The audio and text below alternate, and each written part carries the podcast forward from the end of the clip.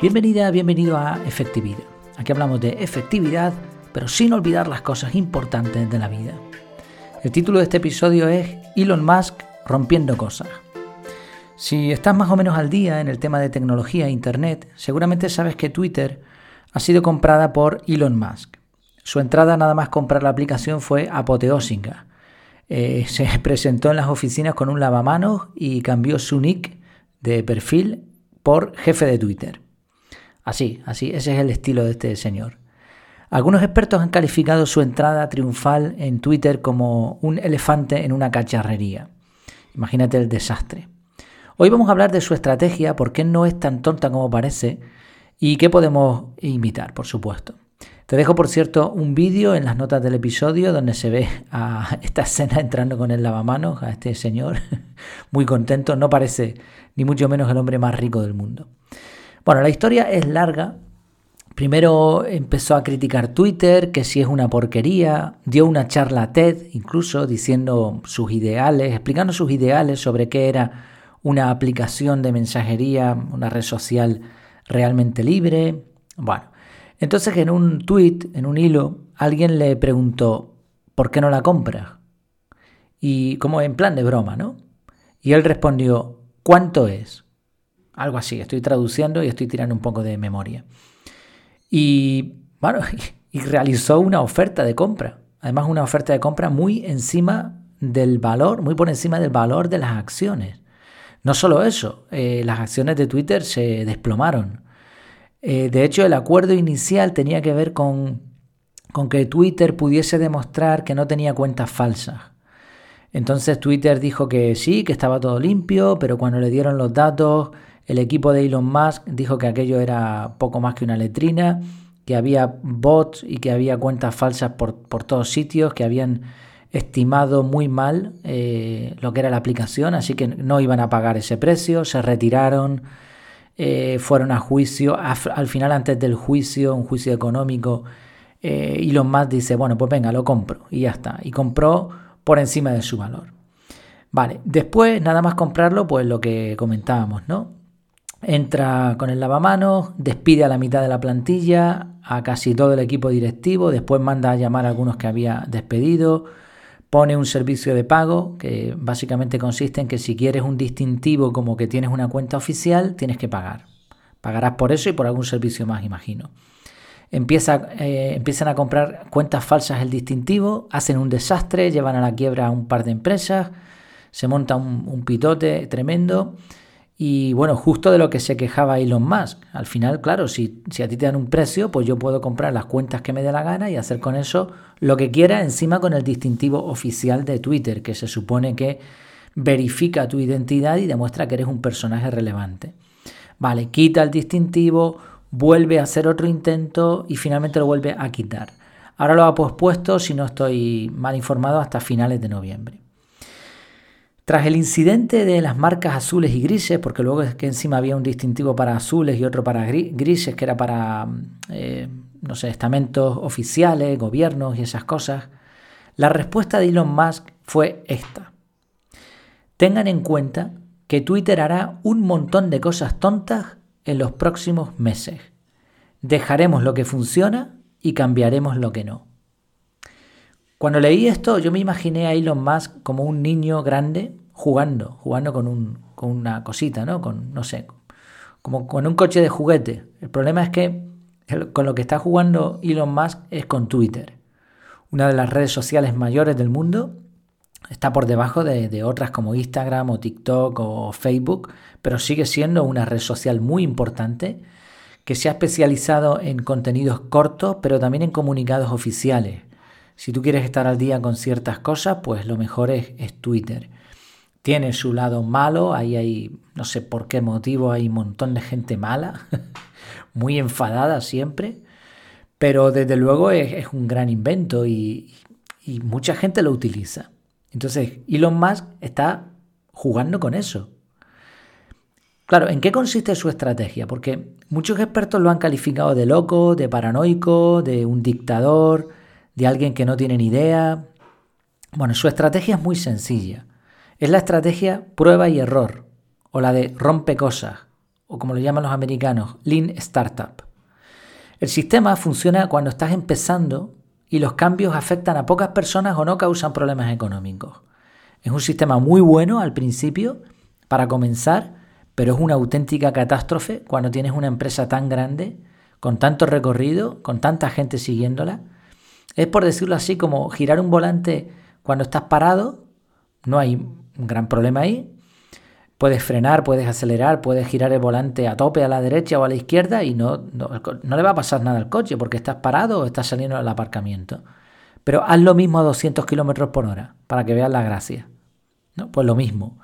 Este tipo de estrategias Lean Startup funcionan al principio, pero después no puedes dedicarte a hacer estas cosas. Claro, hay una excepción aquí. ¿Cuál es la excepción?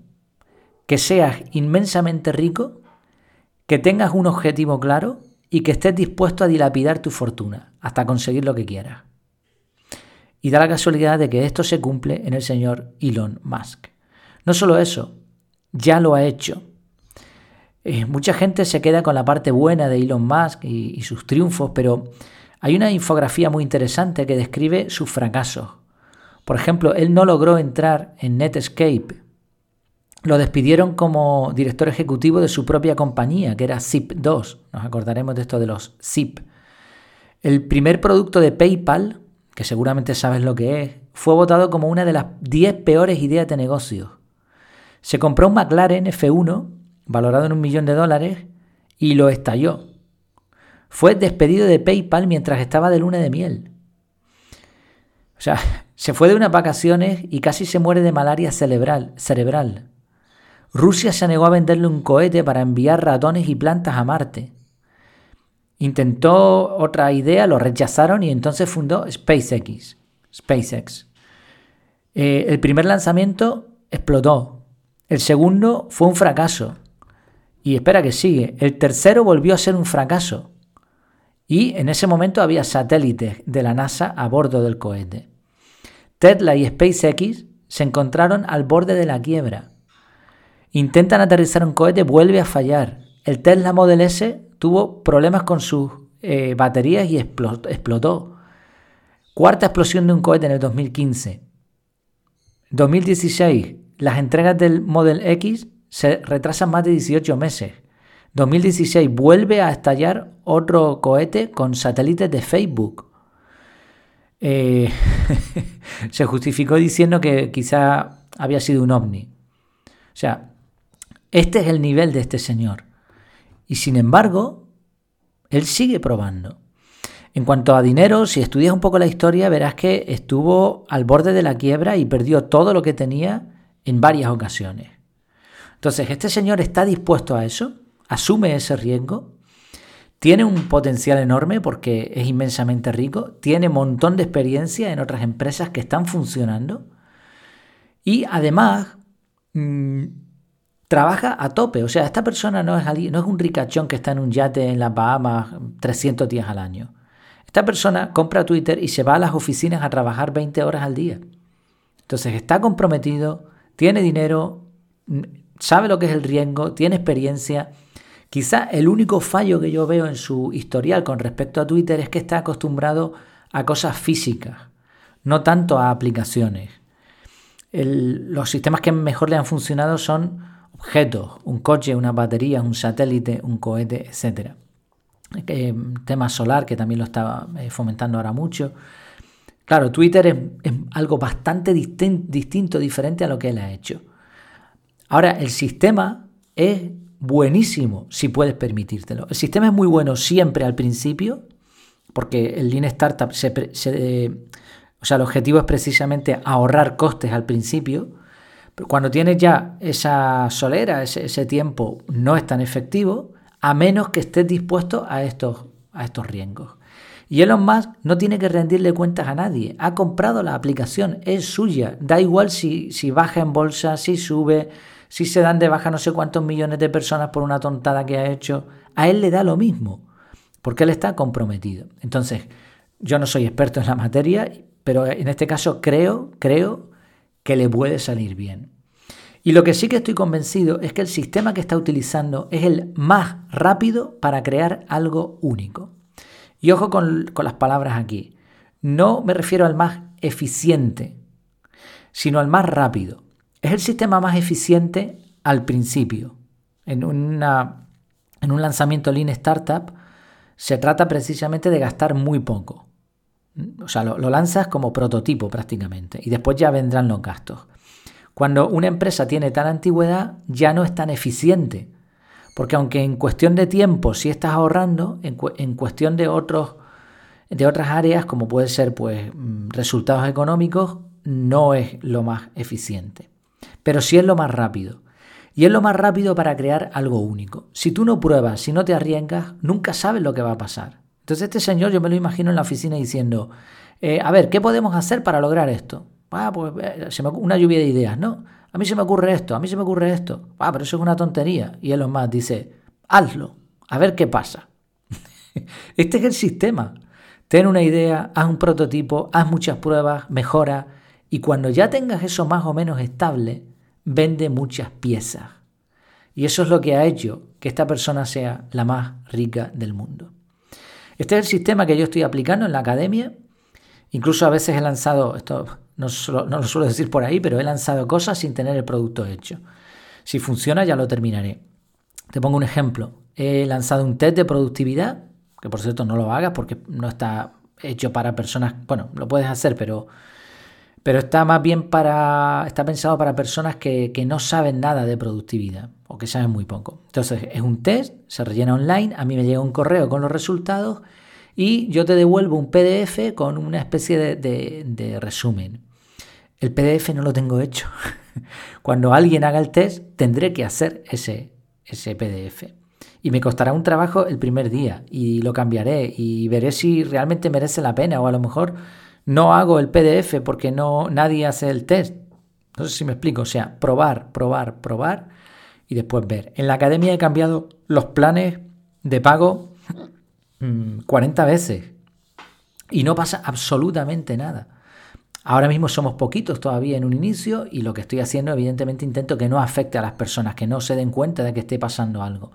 Pero cambio de opinión de un día para otro y pruebo y veo en qué me equivoco y veo en qué acierto y poco a poco voy viendo las cosas más claras. El calendario de contenidos, igual, he lanzado la newsletter un lunes, un miércoles, un sábado, un domingo y llevo siete, seis semanas me parece que son. No pasa nada, ya sé cuál es el calendario de contenidos ideal, ya sé cuál es el ciclo o la cantidad de contenidos que puedo lanzar tanto en privado como en público para que sea lo más eficiente y eficaz para mí y para la gente, por supuesto. En conclusión, yo no sé qué va a pasar con Twitter. De hecho, me fui de esa red social hace mucho tiempo y eso que tenía una cuenta súper potente con, no sé si eran 34.000 seguidores, una cosa así. Pero sí sé que el sistema que usa Elon Musk es muy bueno. Tiene sus riesgos, pero es muy bueno. Así que, ¿por qué no pensamos en cómo aplicarlo en nuestros negocios o proyectos? Pues te dejo pensando. Esto ha sido todo por hoy. Espero que te haya gustado, que te haya sido útil. Cualquier cosa que te haya llamado la atención, ideas, sugerencias, quejas, lo que sea, coméntalo por el grupo privado de la academia o escríbeme por el formulario de contacto efectividad.es barra contactar. Que te vaya muy bien y que tengas una vida súper efectiva.